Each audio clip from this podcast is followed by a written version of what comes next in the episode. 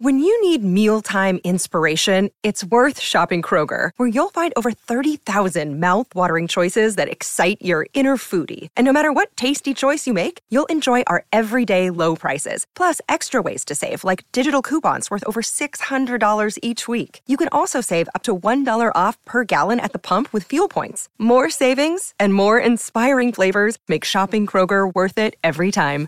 Kroger, fresh for everyone. Fuel restrictions apply.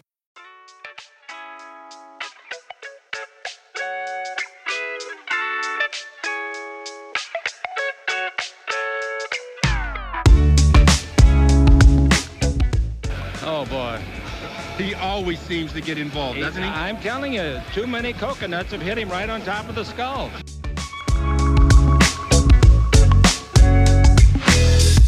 Well, I think uh, Anthony will be a great acquisition. He can do it all. Avery, whose show is this?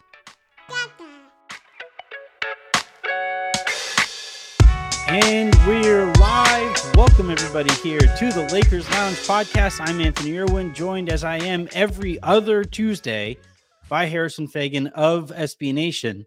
Uh, a fun show ahead of you. We have the Lakers just played last night their 41st game. So we are officially halfway through the season. We're going to look back on that, look ahead to the second half, uh, try to figure out where our expectations even sit with this team. It's been a weird first half of the season. So we'll figure that out. Um, I want to make the point because it feels like a point worth making that LeBron and AD have one zillion percent proven that they are worth investing in. I can't believe we have to keep having this conversation. It feels like every freaking year. So we're going to talk about of year. And then um, we're going to tweak power rankings a little bit this week. Harrison put together his power rankings in the way that we normally do this. And seeing as these episodes tend to run a little long, instead of coming up with my power rankings, I actually threw together five trade ideas that I think are more realistic than some of the names that we've been hearing about recently. So uh, we're going to go back and forth. He's going to have the funny. I'll bring a trade idea. He's going to bring more funny, and I'll have another trade idea, and so on and so forth. There at the end of the show.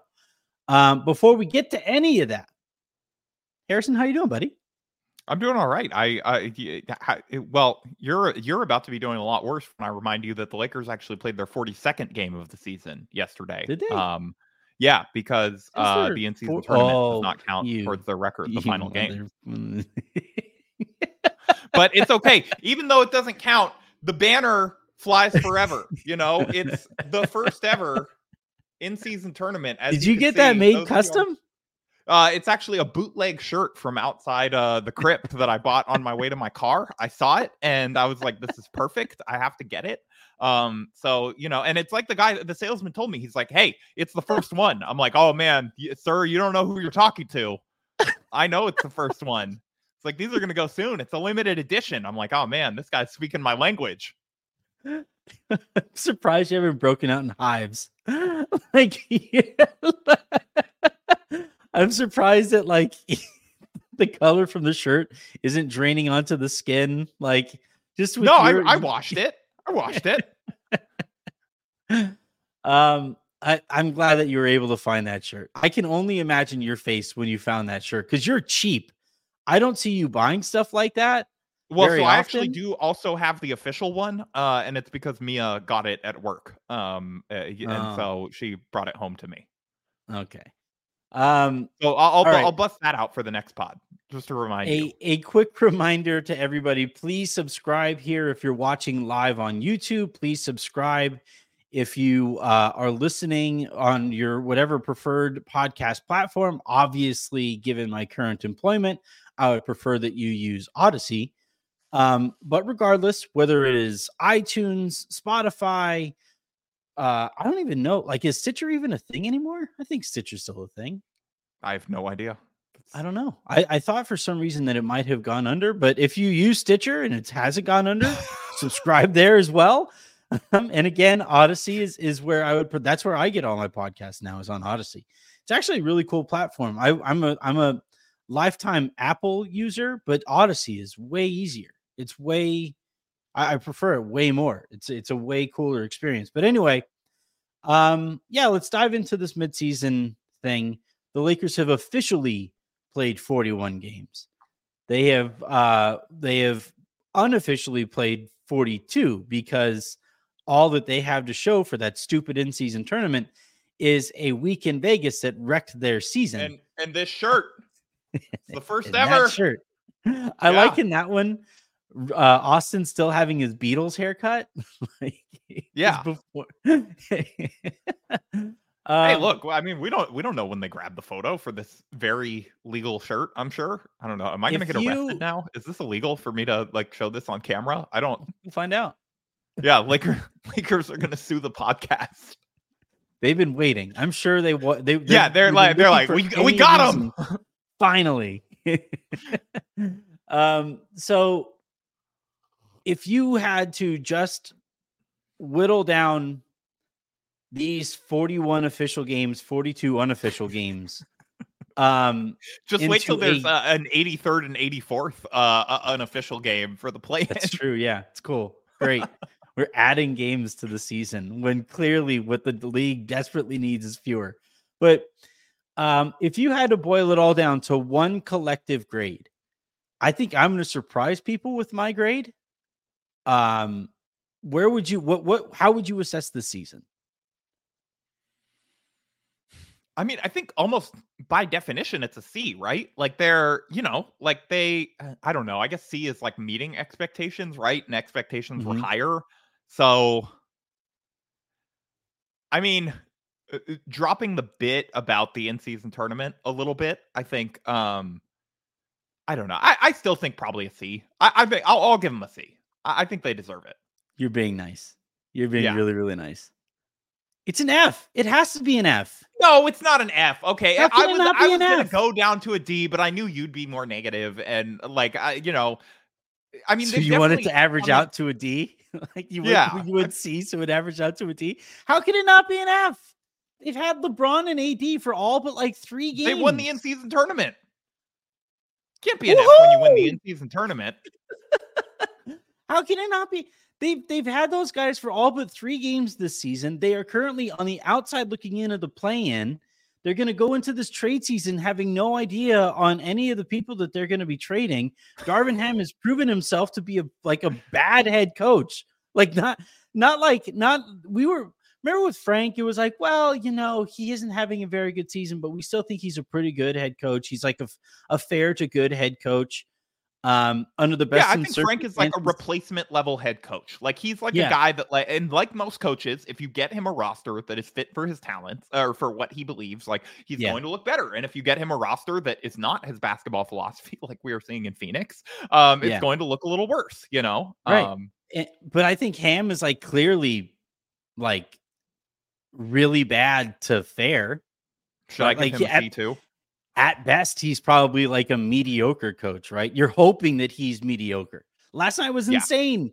Last night it was like it was clear the Lakers were up. They had the they had an eight point lead going into the last five minutes of the game. They they needed just somebody to stay in front of Shai Gilgeous-Alexander. Who does he go to? Taurean Prince, baby. I was I was remarking to Mia last night that the team started playing like there was about one minute left with about like four minutes left, and it Yeah. was very like insane to watch. It's like guys, they are one basket away from making this real interesting now. Um, and luckily the Lakers came up with D'Lo uh, made the defensive play and was able to to hold Yeah. it down. But yeah, It was uh, funny because like was- Prince subbed in and like we were there on the on playback on All Access Lakers and Prince subbed in and like for the previous five minutes or so of gameplay, we were sitting there like, okay, this is clearly the like clearly this is the lineup that they should go with, right? D'Lo and Austin played really well in that game. Prince had been bad basically for for all of the game. Um, obviously you're gonna finish with LeBron and AD, so it was like this is easy. You're up, you go with the guy who helped you get stops, stays in front of Shai Gilgeous-Alexander. Prince subs back in the very first play. She'll just doesn't, doesn't even make a move. Like he just he just like if it was like a PlayStation play, you would just toggle the stick right, and Prince was just like, Yeah. "Whoa, how did you do that?" And he got a, like a oh man, layup. guys, he's so fast. Uh, um, so yeah, I don't I don't know how you don't assess this team with an F this season. You have like legitimate turmoil is too strong a word, I think. Well, no, at various points this season, there has been turmoil within the organization. Yeah. Uh, like in, in the locker room, right? Was that that has been a thing. Now you have, I reported the other day that there's a rift in, in, in the organization as it pertains to Darvin Ham. Like this should have been a nice, easy 40-ish games or so to get you to this point and get you ready for the trade deadline. But it's been a mess. It's been an un it, it's been like bullshit after bullshit after bullshit. And I don't know how we don't say that that isn't a failure for for what this this these games should have been. To quote my moral compass, uh, Raj Shapalu, uh, even the devil needs an advocate. And so, uh, you know, I I'm going to advocate for this Lakers season. I, I think you know they've had a lot of injuries that they did not expect. I think the roster yeah. is, you know, if we're going to be as fair to Darvin as possible, I think the roster is less well constructed than we all thought going into the season. Like, I'm not saying that they can't be better. I'm not saying that he hasn't misused guys or whatever, but I do think that there are some puzzle pieces that don't fit as well together as everyone was hoping. And, you know, to sort of make it through everything that they've gone through, you know, all the discord, the terrible vibes, you know, um, the the spending two extra days in Vegas in the middle of the season that, you know, just hardship that no other team has ever encountered before. Um, they uh, like I, I think to be within one game of 500, sort of given everything that has gone wrong, uh, how terrible things feel like they've been, you know, does feel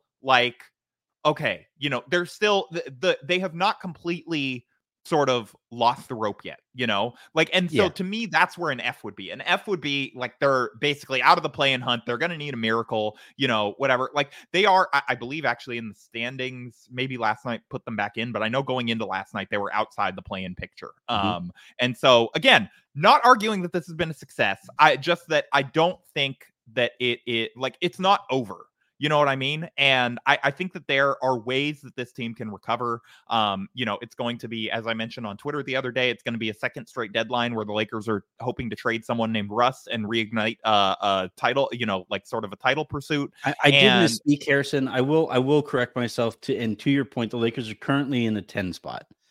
They yeah, are okay, 20, so they move back in. They are now they've played two more games than the Houston Rockets. Um, so like if the Rockets were to win both of the extra games to get to the to where the Lakers are, the Lakers would technically be at the 11 spot or whatever. But I, I, I should say the objectively correct thing is that they are now the 10 spot. Yeah. Congratulations, guys. We did it. Uh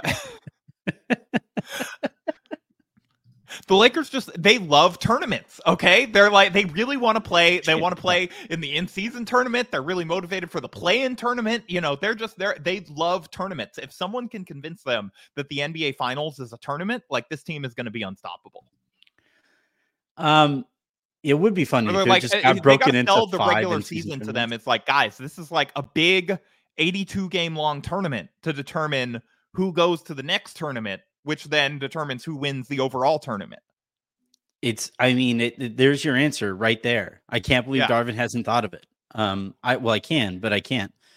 Um, to, to your point though, like I will, I will add, like the I understand why people are down on this season. Hell, I've been down on this season. Like the last few weeks have not been fun to watch. No, and it, it's like the again, the vibes are truly terrible. There was sort of that report of, you know, originally starting with you, you know, sort of that Darvin had sort of lost the locker room. And then obviously a much bigger platform reports similarly uh, from, you know, again, with all due respect to you, more sources. No, and yeah. it's like, okay, yeah, this is something that an editor, you know, like, yeah, it's and an editor. And like, this is something that is really, really out there now. Like, this is more than just sort of like, hey, you know, like every team has one guy that's like, yeah, the head coach has lost me. Uh, you know, mm-hmm. you're Jonathan Kuminga, so to speak. You know, yeah. uh, like every well, team has. Least, Yeah. Every team has one guy that is like upset about their role and like the coach has lost or whatever. Like that's just bad. Anyone who's been on a basketball team knows that there's always someone who's pissed at the coach about their playing time or whatever. But like to have, you know, that many people upset about it, to have sort of, you know, thing the you know sort of like you said your reports of like discord in the organization you know i i will say i was i was at the raptors game a week ago today a game that they won uh and it was just amazing to see how bad things looked to be on the bench. Like this is something I was sitting in section uh I believe it was like 118. It's like basically to the right of the bench if you're looking at the court and I was watching these timeouts, you know, the entire time and you know you just for like, yeah, just for like what's going on, you know, and uh, sort of, you know, how are how are guys feeling? How's LeBron specifically sort of reacting to all of this? And if he interacted with Darvin during that game, it was maybe once that I saw, and it was Darvin coming over and saying something to him as he was getting set to check in at the scorer's table. He was every single time out, he was either it, like sort of near it and looking off in the opposite direction, or he was sitting, you know, if he wasn't in the game, he was sitting on the very end of the bench, the only player sort of not engaging. And so,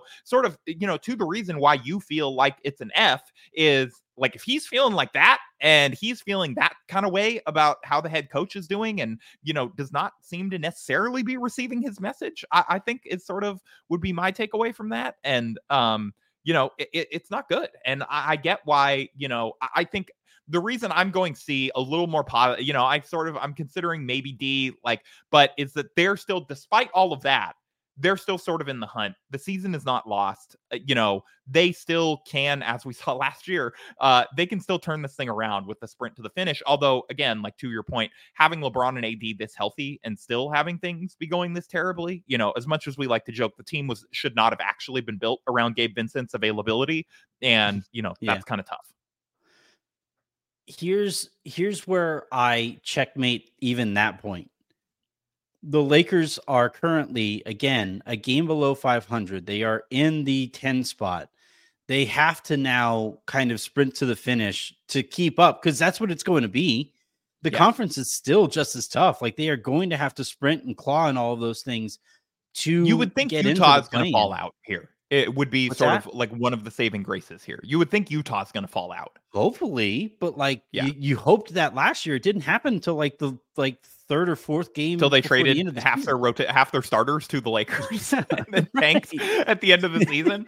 Uh, they're still right back there, but but like I even granting, and it's a good point. I'm not necessarily disagreeing that with all of this bullshit, they still are in a position to potentially make that kind of a run. But they are in this position like it's kind of a miracle that a 39 year old LeBron James has only missed a couple games for like precautionary reasons, right? Yeah.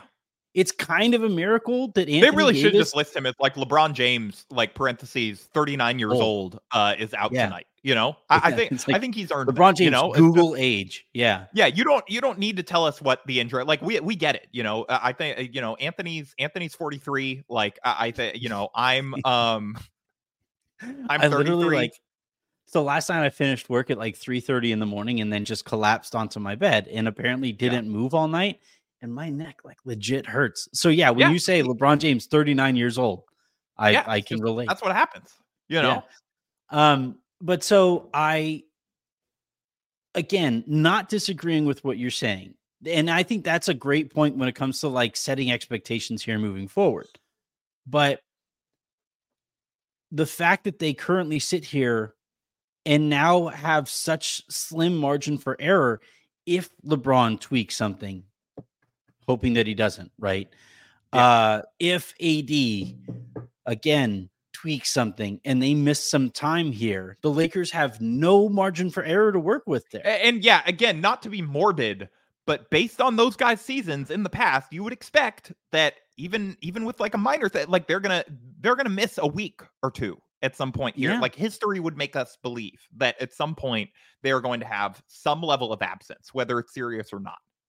Yeah, and and um if that happens, they currently sit at the 10 spot. And where do you sit after that week or so that one or both of them miss, right? And and now look, like last year they had really bad injury luck. Yeah. And maybe this season is the positive regression from that last season. Not to say that there is any link or correlation between the two, but sometimes luck swings both ways. Yeah. And and um and that's essentially what they have to hope for here. And the fact that with and, and like I just I find myself because and again, I this isn't like against you in particular here, but I keep on seeing the point of like, well, maybe the roster isn't that good. And I I I will grant that I'm very stubborn. And I will grant that I was high coming into this uh season with this roster and I thought that it made a whole bunch of sense. And maybe I'm just like refusing to acknowledge that maybe I was wrong about this roster. But I just don't know how you gauge this roster, you grade this roster, given how bad Ham has been at his job. Like the Lakers last night, eh, all of the beat reporters last night apparently misheard Darvin Ham because it was so like obvious that I, like the lineup that he should have gone with was so obvious right there, and everybody was like, "Finally, cool." The, the, the season can finally get underway uh, underway here. He's going back to the lineup that got him to the Western Conference Finals last year. But nope. Now Darvin's like, no, you guys thought I was good at my job. You idiots. Like, and then he goes with the lineup that begins the season. It's like, wait, Dave, you thought I was benching Taurean? I just saw your tweet. Uh, no. um, so yeah, I just it's it's hard for me to say, and and you know, we we obviously talk a lot off of the air, a lot more off of the air than on it. And you know, one of the things that you and I went back and forth on is the slice of blame pie that I would serve to Darvin Ham. And to me, I don't know how much pie is left for anybody else because even the other issues that I could attribute to other people, I feel like I could trace right back to Darvin. Right? Like I he to me and and and so long as he remains the head coach like even if and, and we're going to go through trade ideas here in a little bit but even if the lakers have another great deadline because they had a great deadline last year let's say they have another great one here i don't know how willing i am to trust what this roster is is capable of because darvin's still standing there with his hands in his pockets and like so long as he remains there and so long as there is this like rift in the organization because basketball ops knows that there's a ceiling on this team because he stands there and and so long as rob and jeanie basically staple their tenures to darvin Ham, that's essentially what they've done. Like when, when when you see all of these reports they went on like a leaking media tour for darvin last week. It was insane I uh, you don't see that very often. I I could say I don't feel like I'm violating anything by by saying this because I I wasn't like credentialed at the game, and so like normally if I'm credentialed, it's like you know you don't want to talk about other people's sourcing or whatever. But um, yeah. like I, I, was just a fan. I was there in attendance pregame. I, I saw Rob making the rounds. I I definitely um it was interesting to uh see all the people sort of coming out with stories about you know um Darvin and yeah. how much support he had, and yeah. I I mean, it's you don't even have to be there for it. You could see it in their writing. Yeah, yeah. Ham keeps attributing it, right? Like Ham keeps on saying that Jeanie texted me about this stuff, and and like that's fine or whatever. I think it's abject insanity to staple your tenure as the lead decision maker in the organization to somebody as clearly inept as Darvin is. I think that's crazy to me.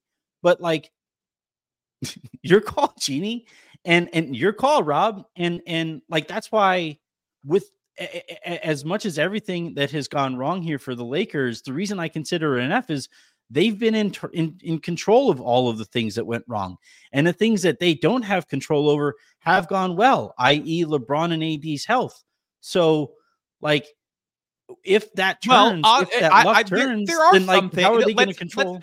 Let's be fair. There are some things that are outside of their control that have gone wrong and go wrong. This is not to make an excuse necessarily. Like every yeah. team has injuries. Every team has, you know, guys that had a long summer or, you know, something going on or there's some context to their struggles or whatever. Like this yeah. is just life and this is the NBA. But, you know, like I, I, I can't blame Darvin for Austin playing in FIBA and coming in with tired legs, clearly, and sort of his jump mm-hmm. shot not being there. I, I can't blame Darvin for, you know, Gabe Vincent, who they thought was going to be a major part of their rotation, like getting hurt Uh, you know, like there's certain things. My point was not that you can't blame Darvin for a lot of things, or maybe Yeah. even the majority of things that have gone wrong with this team, especially considering, you know, that again, like he was sort of billed as the leader of men, you know, like guy that was going to unite the locker room, and then it sort of seems like he's lost a decent chunk of it. Um, and that was supposed to be sort of the strong suit, and it's like at that point, you know, what are you bringing to the table? You know, Yeah. um, and, and but I, I was my point was more that you know again I think that this roster does not fit as well as I think everyone was hoping it would. I think that there's a lot of guys that there's a lot of options and there's a lot of lineups that you could play, but I, I think that there's a lot of guys that are sort of are starting to show their sort of limits as more sort of one way contributors, and I think that Yeah. that has sort of made this puzzle a little bit harder to solve. To be again to be as fair as possible to Darvin, who I don't think has done a good job, but I do think Yeah. that there are real contextual things there that have not necessarily aided him. Yeah, I, I guess that's fair. Like the Lakers were basically banking on Austin taking a leap forward this year. He hasn't. They were Yeah. banking on Vando taking a leap forward, especially offensively. He got worse. They were hoping that Rui would recapture It's some bad. of what he did. It- like it's bad. Like his again, his defense is back, but the offense is it- like it's scary. It's like it- it's worse than the playoffs last year. we were joking on um on all access Lakers last night, and like it's insane, Harrison, that he's averaging like two points a game or something like that, and the Yeah. defense isn't guarding him. Yeah. Like, like you know how bad you have to be to not be guarded and not take He advantage looks- of that and score occasionally. He looks afraid to shoot layups, Anthony. Yeah. Like it is yeah, it, Yeah. it's it's worrying. And like I can see how you could look at that and be like, I don't necessarily think that that guy's the best fit in the starting lineup alongside LeBron and AD when we're trying to get them space. You know, like Yeah. I I think that that is a defensible call to be honest. So yeah, I guess The I- one that I, I couldn't defend was the continuing to start Cam. Like that is Yeah. sort of the like, because that's the same problem. It's like you're looking like he's looking at Vando and he's like, man, that guy sucks at offense. And then he's like, I better play Cam Reddish 35 minutes a game. You know, it's yeah. like Cam Um, is sort of showing us that like more confident Vando isn't necessarily uh, uh, like a helpful offensive player either. You know, Imagine Vando just pulling in transition from three. Yeah, that's fair. Um, what I will say though, and this gets us to the second point here on the show, is that through all of that, through all of this noise, through all of this nonsense, through all of the bad coaching, LeBron and AD have been so spectacular that they have kept the Lakers in this spot. yeah, And again, that to me proves, and I can't believe that they have to. It is so and not to take Unfair. LeBron for granted, but I have to say, especially AD. You know, like Yeah. he, he the the defense with him off the floor is it's embarrassing. Yeah. Yeah. Although Wood has been better. Like since Yeah. Wood has been playing better, like the defense doesn't look Yeah. as bad. But And since for they stopped having the Wood season, switch, for sure. yeah, Yeah.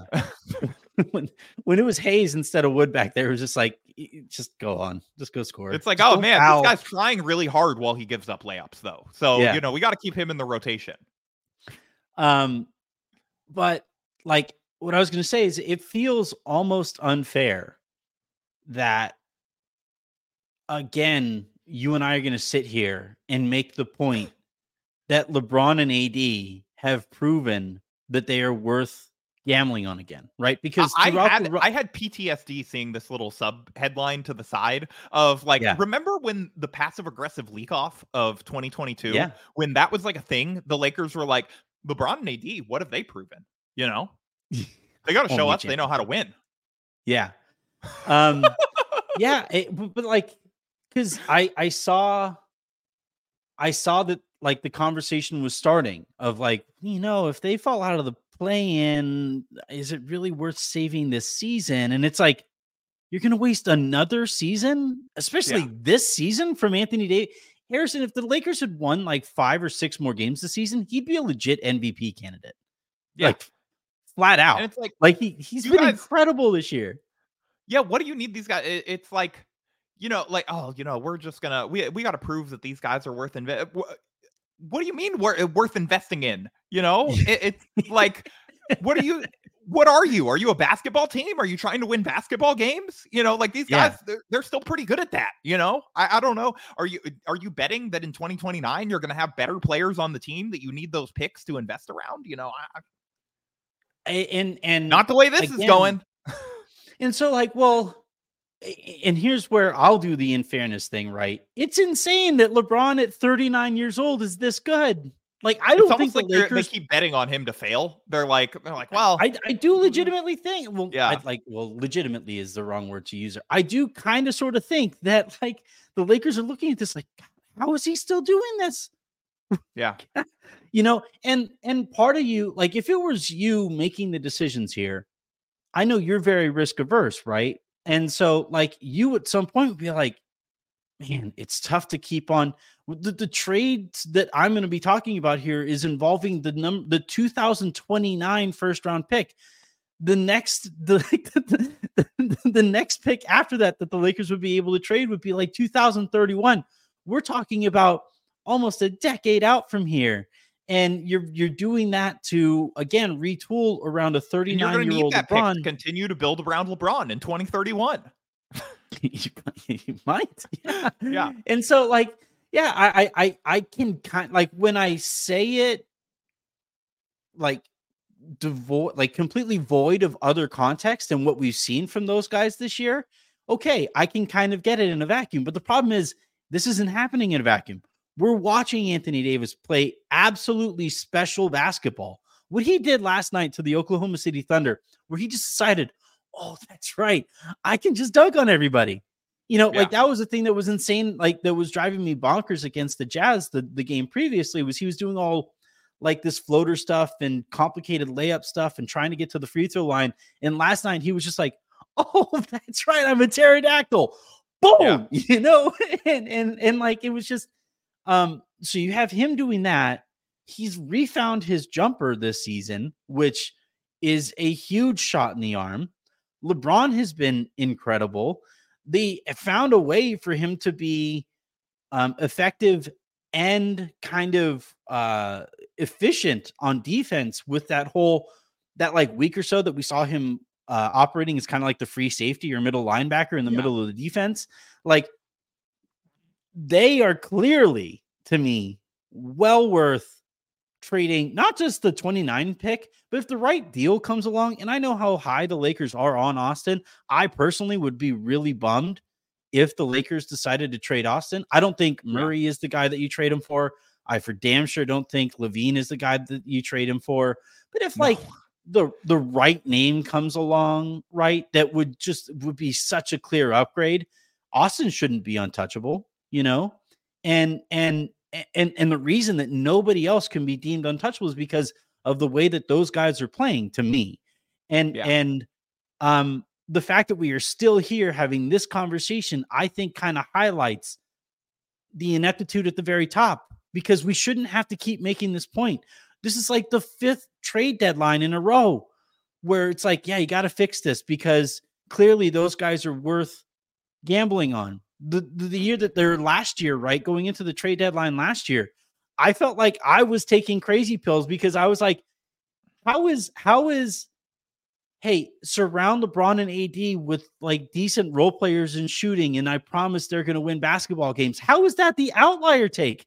Like I Yeah. was I was out on an island with that take, and immediately they make that trade, and boom, it was just like immediate they go on that run.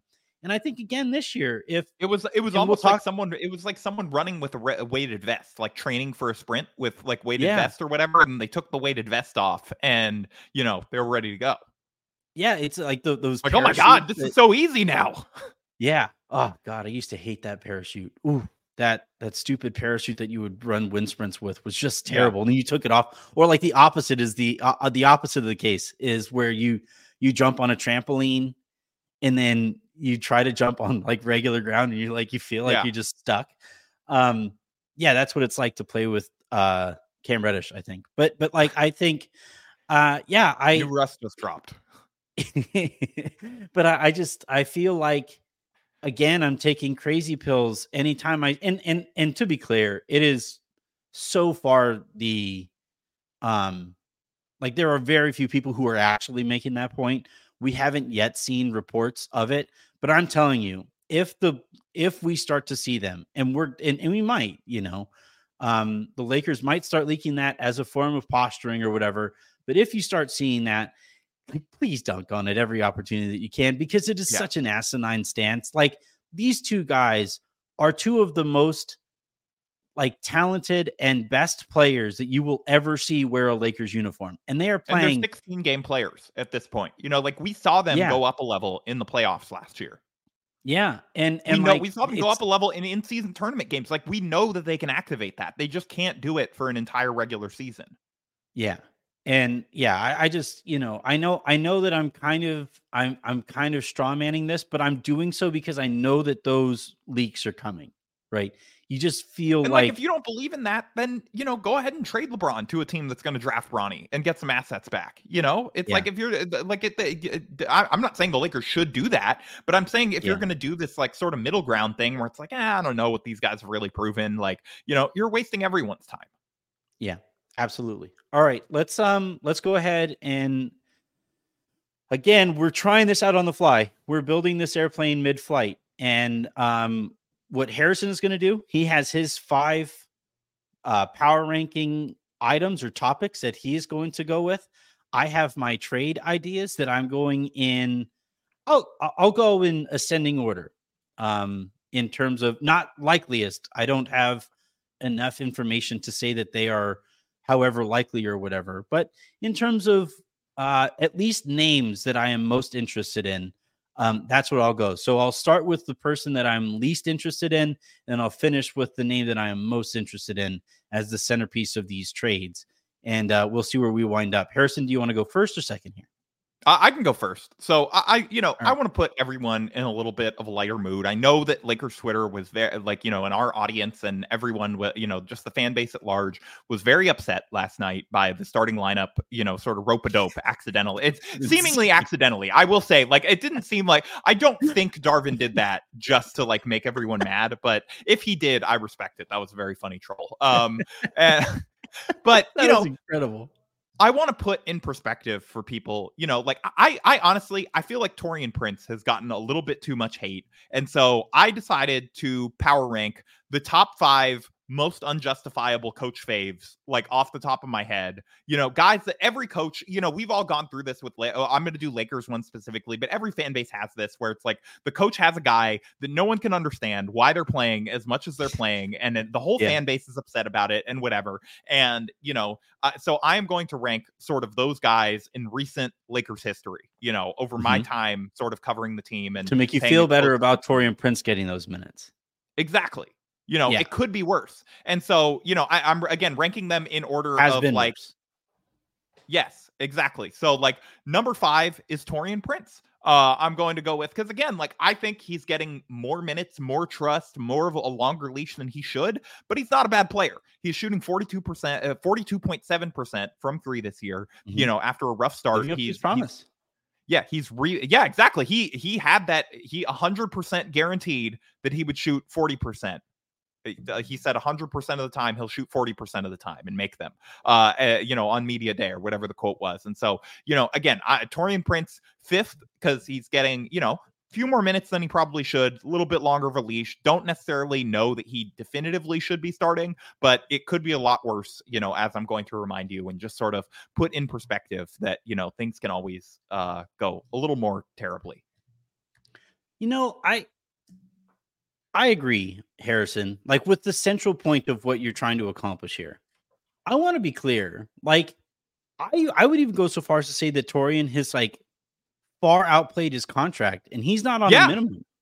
Again You and again, Dar like it, it's not that like he's a bad player. It's that Darvin Ham challenges an iffy call on Taurean Prince in the opening minutes of the first quarter is like a podcast bit I could not even come up with. You know, It- it's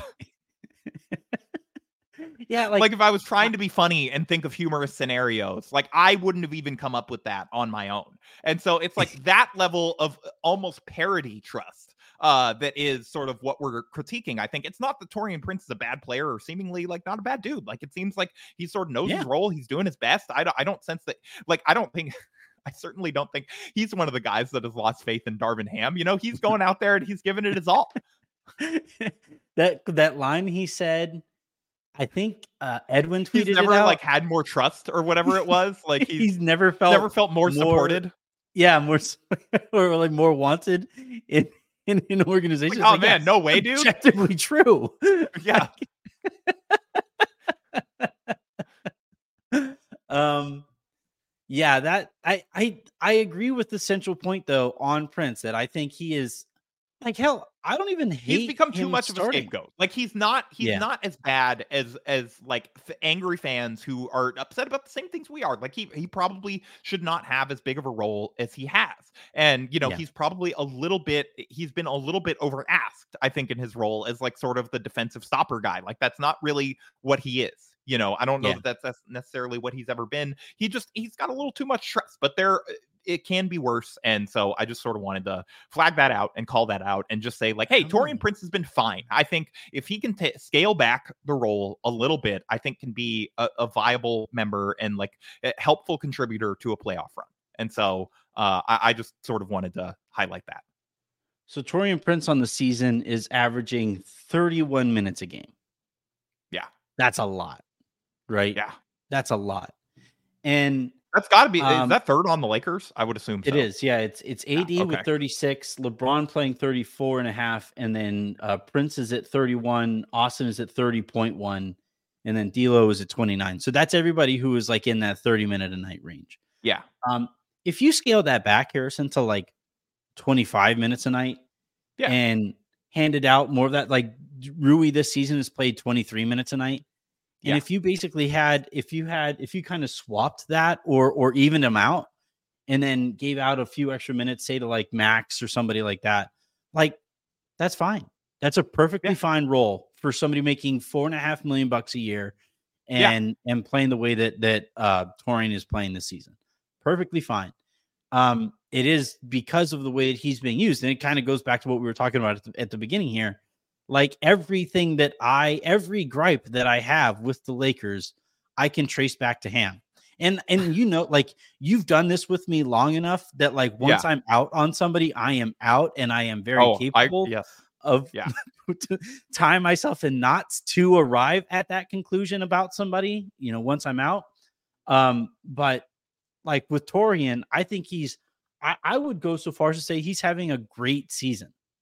Like Yeah. honestly, you know, for, for what was expected of him and all of that stuff. especially for tally- like his contract. Yeah, I I would agree. And so I, I think that we should we should flag that out for you know just sort of take this moment to you know as much as we've joked about Taurean and you know all that stuff like he's not a bad player. Yeah. Yeah. I would I I find myself like kind of feeling sorry for Prince sometimes. Um, because He's it's not so a showstopper, but he's not a bad player. yeah. And um all right so my again there i'm are going many of those in the league. Yeah, ascent no no but it certainly isn't uh prince. But uh all right so my number five trade here or the fifth guy on my list that i am like i, I am the least interested in in acquiring this guy than i am of everybody else that i'm i'm going to bring up here. My first trade is with the memphis grizzlies. The lakers send gabe vincent and cam reddish to memphis for luke kennard and um you could go with like an, an extra second rounder or something like that. I don't think yeah. I'm not giving up much- for Luke Kennard. I think yeah. no, no, no, no, no. Um, like a distant second rounder that's conditional and all of those things. I'm not positive how well Kennard would even fare in the playoffs. I know against the Lakers, he just doesn't miss shots. It's insane. Um, and I think that's why eventually he'll he'll make his way to the Lakers' radars because he's played well enough against the Lakers uh, for long enough that that like Rob's gonna be like, man, that guy kills us all the time. Let's, let's Yeah, speaking of like speaking of minute swaps and whatever, if if the Grizzlies would have swapped his minutes with Dillon Brooks, you know, last playoffs, uh, some of those games might have gone a little differently. Yeah, probably. I'm gonna I'm gonna bring it back up here so that people who are watching on YouTube can see it. So again, Reddish, who I'm not sure is how much he's gonna play for the rest of the year. Uh, he goes to the Grizzlies. Same goes for Gabe. They are dealing with the same injury basically, and Yeah. it makes me nervous about about you know having seen how it's gone for Gabe, how well that's going to play out for Cam. Um, the Grizzlies season is basically over at this point anyway. They are not going to have Desmond Bane for six weeks at least. Um, obviously not going to have Ja for the rest of the year. Aren't going to have Steven Adams for the rest of the year. Yeah, Like, I was gonna I- I as soon as they got the Ja update, their season was over. It didn't. Uh, the Desmond Bane thing is just like a you know, Yeah. like cherry on top of the poop sundae. Um, I don't think this like if he if you wanted to try to you know utilize this kind of a package to go out and get Marcus Smart, I don't think it would be like you would have to attach a lot more draft capital. But this seems like a nice, You'd have to use easy first tweak. to get smart. Yeah, Yeah, this would be a nice, easy tweak that would be relatively painless, where you're turning two guys who aren't going to, you know, be a part of your rotation here moving forward into a knockdown shooter. Um, that that again, I'm not sure is really a 16 win player, but I think could, you know, be be you know ha- add something to a position of need because the Lakers are still pretty thin at shooting guard. What are your thoughts there? So I I like it if it's like a second round pick because to me like this is a whole separate thing and we don't have to go down this tangent. Like if I'm the Lakers, I don't really need second round picks. You know, like we this team you can You buy, buy a second round pick if you like a guy. You can um you know it's not my money. I don't care. Uh so like yeah, trade out all your seconds. Like uh, this team, you know, it- it's shown that the uh, the way that the draft goes now and whatever, like you're going to be able to get your guys like Austin Reaves that just tell teams they're like, no, I don't want a two way from you. I'll just go undrafted.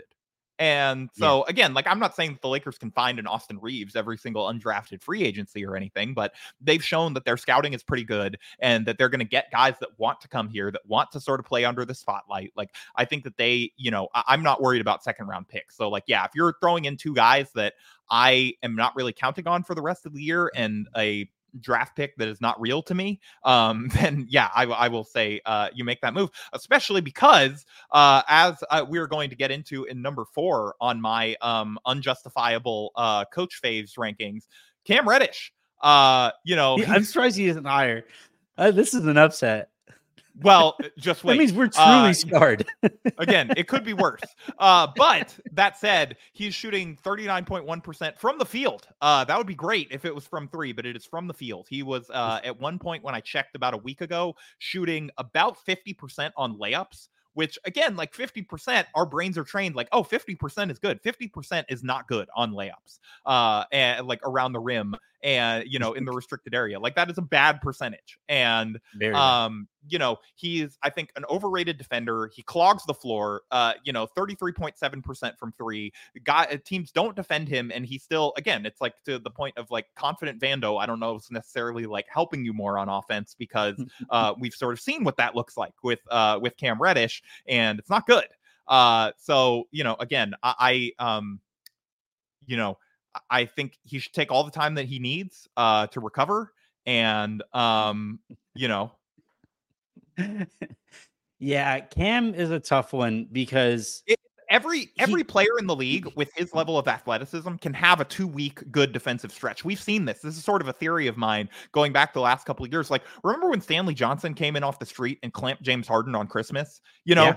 all of these high lottery pick guys, like they can activate that for a couple games. They just can't keep it going. And we've seen, you know, he had that going for a couple weeks there yes, and then sort of fell off and started to get hurt and you know all of this stuff and you know again i i don't like wish him injury or wish him ill or anything like that not. like he you know i think as a guy that's tried to rehab his career i think has made a good faith effort at it has done the things that the lakers ask him to do he's just not that great. And so you know i i would not be against sort of you know attaching him in whatever deals that you send out so that darvin is forced to continue to play max over him because max is better at basketball uh in my opinion. Yeah, yeah. I think the um the Cam thing I've is never tough been madder than a couple weeks ago when someone tweeted at me uh, like that. Uh, you know, why do you want to trade for Caruso? Because we already have Cam and Vando can sort of do those defensive things, and we've seen that teams don't defend. it needs to be that Arthur meme, you know, the, the fist meme that they make, right? You know, where it's a shaking fist. I had to put the like, phone down brace. and like set it set it away. I, I was I was It's like- so upset. It's that shaking fist meme, but you always wear like wrist braces, so it's like that shaking fist. with the It's brace on. Photoshop the carpal tunnel break. yeah, Um, all right, my next one. Um, on uh, we'll stay at that position, and that's no, I take that back. We, this is my fourth, the the the fourth the player fourth ranked on my players that I'm interested in bringing in list. Um, this one's kind of tough to analyze thoroughly. This player is, is kind of tough to analyze um, fully, but it is um, Malcolm Brogdon. The Lakers would send out uh, Gabe, Taurean, and Jalen Hood-Schifino um, for Brogdon. I don't think you need to attach a first rounder to him because of the injury concerns. I also think at Um, this point, JHS is the first rounder in this type of trade. Yeah, he's like that. He's like a late first, early second in terms of just like raw value. You know, um, I think you could. I would probably staple like a couple second rounders to it just to sweeten the pot for Portland. No, the one thing and now and and also and and, again, I um heard it secondhand and then checked in on it, so I do know that the Lakers are interested in Brogdon. Um, so I guess that's something worth taking note of as well. But um, in this one, it's tough to analyze Brogdon because things have been so weird in Yeah. Portland. You don't know how hurt he's actually been because he's missed some time again this year. Now, if you're just basing his availability off of the way that his career has played out, then you would that would lead one to believe that his injuries this year have been legit and that He he, is had, actually he was medically red flagged by a lot of teams in the draft, if I remember Yeah. correctly. Yeah, well, I think there was there was a trade that he was going to be a part of that got reneged because of injury concerns This summer, like that. the, the physical, Yeah, yeah. So, the like, first there's- Kristaps trade.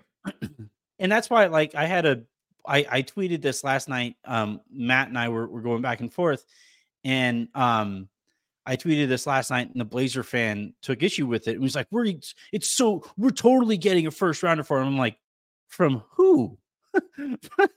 From whomst are you getting a first rounder for Malcolm Brogdon? That's just not happening. His he has you know going on 40 40 plus million bucks left on his contract. You have uh the injury concern and like he has low key like made it known when he isn't happy with the situation. So there's all of that to consider, and that's why he's actually fourth on my on my on my um, preference here. And I would also say that people around the league have wondered how hurt he actually is, or is he? Are the Blazers basically keeping his keeping him as healthy as possible to be moved at the highest possible trade return? Right. So I mean, they'd be Um, negligent if they weren't. You know, Eh, he's not going to Yeah. be a part of their long term future. Right, right. So I, you know, for those who were concerned about his injuries and bringing him in, you're you're trading a, a an already injured Gabe for him. You would be trading Prince. Uh, I was gonna go for the like the comedic bit of like at, like coming on the heels of you saying like us complimenting Taurean then me trading him, but like I can't I can't possibly have Brogdon below Kennard. Um, what do you think of this one? What do you think of this trade? I'm I'm not that big of a fan of Brogdon and I'm not that into it. Um Mhm. again, you're not giving up like a lot, but I, I don't know that like with his injury history, like I'm not necessarily counting on that like Brogdon's gonna be better, you know, for this team, you know, going down the stretch run than Taurean Prince is going to be. I mean, I know that's sort of blasphemous, but Yeah, like Prince is at least durable. And yeah, I don't know. I mean, like he would probably help when he was on the floor. Uh, but also that sort of, you know, incre- unless you're making other trades, you know, that sort of creates another problem in the backcourt where it's like now you have Brogdon, D'Lo, and Austin trying to figure out how to share the ball with LeBron. You know, like I don't know that I necessarily like that one unless you're making other deals involving D'Lo sort of in conjunction with it. Yeah, I would basically the way I would go about that is like I would if you bring in Brogdon, then you use D'Lo to go out and get a better wing, right? Go out and get Yeah. like Dorian Finney-Smith or something like that, and and and retool that way. But um, yeah, I the reason I like it, and actually even if you keep D'Lo and you do have Austin, D'Lo, and and Brogdon, I thought it was pretty clear last night that the Lakers could use another ball handler, and if you basically turn. Gabe, How do you feel like, about three guard lineups with those three guys? Oh my god, that's a good point. I take it back. All right, what's your next Yeah. one? I'm just saying. Uh uh yeah, so number 3 on top 5 uh most unjustifiable coach faves that I can remember on um off the top of my head. Uh number 3, DeAndre Jordan. Uh not a lot necessary, but just uh can you believe that guy started for a number of games uh during the start of the 2021-22 year? That's uh that's NBA champion DeAndre Jordan. Yeah. you know. I, I again, I know finals minutes that mattered and played Yeah. them well. All time upset there. He was Count- terrible. counterpoint his last pass in a Laker uniform uh, that nearly nearly killed Rich Paul. Um, was that I think because he got benched right after that, right? And I don't think played Yeah. for the rest of the game. I, think believe no. pass I, th- I think it quite literally, was his last possession in a Laker uniform. that was insane. That was when Frank is like, "I've seen enough now." Yeah. At this point, right in this moment. Yeah. Um, that is 100% ammunition for those who said like Frank wasn't doing a good job uh, on his way out the door because yeah, he Yeah. DeAndre should not have been starting on that team. Um, all right, the next name here on my list, uh, I, I just brought him up. Dorian Finney-Smith. The Lakers would send Gabe and Schifino. There's you're a bit of a Lonnie trend here. back. Yeah, I I miss Lonnie. Snuck that in. but the Lakers would be getting back Dorian Finney Smith. They would also be getting back Lonnie Walker as like that third ball handler there. Um, I don't think Darvin would be tempted to play three guard lineups with Lonnie as he was previously, and as he might be with Brogdon. So that makes me feel a little bit better about this. Finney Smith is like, I've loved his game for a long time. Yeah, he would good. immediately be like probably the Lakers' best wing. And so, like, I guess I'd be a little nervous that like would Darvin play him over Taurean. Um, but like I, I, you know, again, you're turning Gabe Vincent, and and there's a trend here, right? And You're are turning- you, I'm assuming you're attaching a first in this.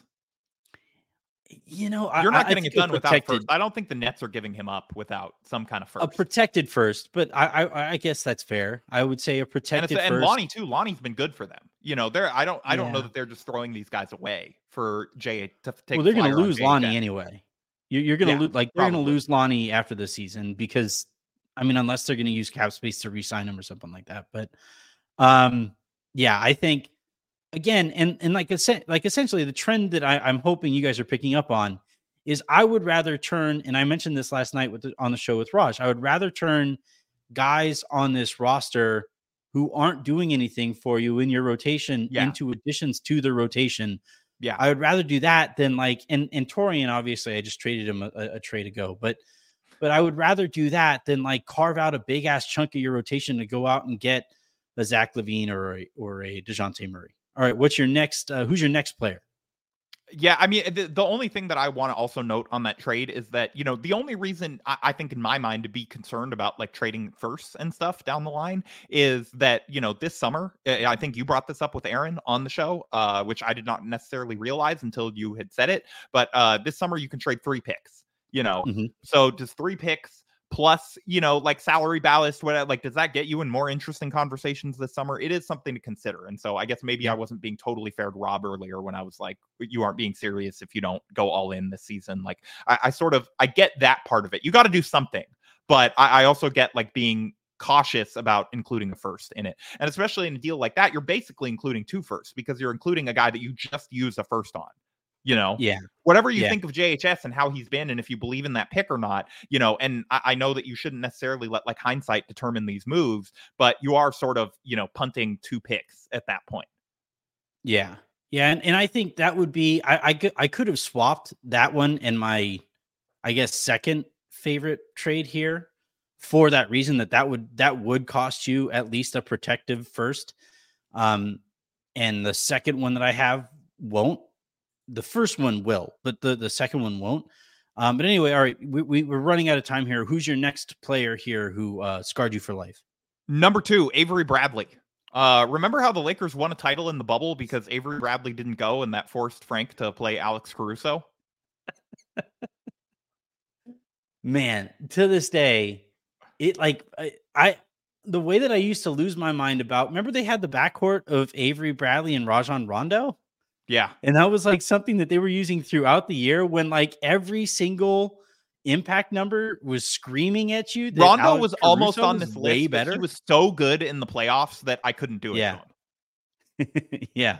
Um, but Bradley's a good one. I can't believe he's not first. I can't wait to find out who's first if he's second. Yeah. Um, my next trade here is for Gary Trent Jr. The Lakers would be sending Gabe Vincent, Hood Schifino, Cam Reddish. I don't think you need to include a pick here because you're essentially doing that with Schifino and Trent is an It's an expiring anyway. It's an expiring contract. I mean, you're basically doing this, I guess. Like, I don't know that the Raptors are doing this to like take on three years of Gabe Vincent, you know, like without Yeah. some sort of pick equity um while he's hurt. Like I think you'd have to include at least a second. But yeah, it does seem like Yeah. remember there was that Haynes report over the summer that you know Gary Trent Jr. had like an extension imminent with the Raptors and then it just like never happened. and then didn't. Yeah. Yeah. Yeah. Uh, same goes So for yeah, I mean, I think you could you would think you could get him for seconds at this point. I also did not realize like he's actually younger than I. I he's like mid twenties. Like I, I thought that he was like uh, like approaching thirty. Like he's theoretically a guy that you could keep and extend. You know, um, this summer. I've always loved his game. I've Yeah. always been a fan of Gary Trent Jr. I think he's so freaking cool. Like, I just love his game. He gets after it defensively. He immediately, like, the Lakers really, like, right now, their best, I think, defensive shooting guard on the team is Max Christie. And don't get me wrong, I love Max. He's my large adult son, all of those things. Went around Las Vegas for a solid month telling everybody that Yeah. I could about how great I think Max is going to be. But if you basically move him into that starting group and he's next to Austin or he's next to D'Lo or whatever, whoever, you know, I, I think that immediately is is a like outlook changing addition um that doesn't cost you anything in terms of like rotational minutes. I I, I You I- know what the Raptors is- are going to do though, right? Is they're, they're going to want Max instead of Cam. Yeah, I know. Fucking Masai. Yeah. Would you do that? Would you do it if it was if it was Max instead of Reddish? Probably. Yeah, that would hurt. That would yeah, really I wouldn't hurt. like it. I wouldn't enjoy it, but I probably would. I, I think it, I, Gary Trent has just shown more in the NBA. He's like a more proven guy. Like I think you have to do it if you're really going all in. I think I would I would really push But it would hard, make me like, very right, sad.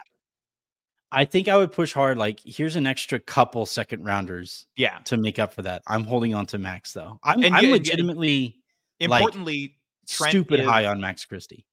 Trent Trent is clutch, and so you could uh, get away with exiling Cam to Canada. Um, so because you're getting I one think back. I- yeah, so. I guess that's yeah. Um all right. Uh who's your who's your number one uh player who scarred you because he was used too much? Well, Anthony, I can't believe that you didn't get this one or remember it, but it's how could you go with anyone but Ronnie Price? I just thought of it as you were talking about it. Man, what a good one. The most unjustifiable like he was he was never good it really in his career you know again with like all that's not true. He was fine in Utah. all right well whatever he was never like that good that he should be clearly like oh we got to keep this guy in the lineup he's going to teach these guys how to win you know like uh, like Yeah. over playing him over uh, like you know Lin was one thing, whatever, Clarkson. and like clarkson Clarkson. yeah the only guy Clarkson like would have been like a rookie of the year candidate. in this like lost year yeah it's he would have like Clark, Clarkson. You consider that I remember writing this specifically. I could probably go through the archives at Forum Blue and Gold, and I said one day it is going to look absolutely stupid that you were playing Ronnie Price over Jordan Clarkson uh, uh, Jordan when Clarkson was a rookie. perennial six man of the year candidate now. Um, you know, like Yeah. yeah, it's just um, all right, Wild. my last one here. This is probably going to be pretty popular. But the Lakers trade Rui, Gabe, and Hood for Caruso and Vucevic. The um, you would have to include a first rounder here. It would have to be unprotected. It it would be probably so still funny would. if the Lakers sent a first to the Bulls and LaVine was not involved in the deal. I, I'm telling you, look, Windhorst came out and said it. Like, I, I know, I know. It's like not. It's just like it's funny to Im- imagine Zach's reaction to them giving up a first rounder for Caruso Imagine- and Vooch. imagine like Caruso saying goodbye to everybody in Zach's face as he's saying goodbye. Tackles him on the way out of the locker room. it was supposed to be me. yeah. Um, essentially, what I'm thinking here is that the Lakers would be giving up the draft capital. They're giving up the, the rookie first rounder. Um, they're giving up Rui, who I think is And is, you're like, swapping fine. two sort of like kind of iffy contracts in Rui and Vooch. Yeah, I, I and and yeah, so Vucevic is going to be expensive here moving forward. Gabe is less expensive there moving forward. Rui, I think, is a useful playing useful player moving forward, so that deal doesn't hurt you as much. Um, and and like I think Chicago could probably still do better for Caruso, and I know that they are expecting like multiple firsts to even start a conversation with him. This is, I think, the best package that the Lakers could realistically put together, and this is one of the only guys that I would be okay kind of affecting the rotation for is Caruso. Yeah, I mean, it, you know, again, a first feels like a lot for that, especially when you're taking on the Vooch contract.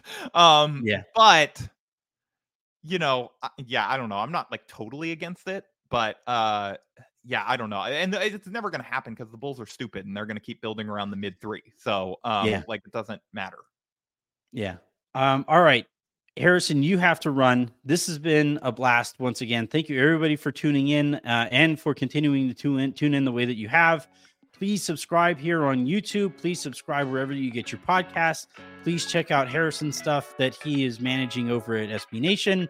And until the next time you guys hear from us, I'm Anthony Irwin. That was Harrison Faigen. And this has been the Lakers Lounge.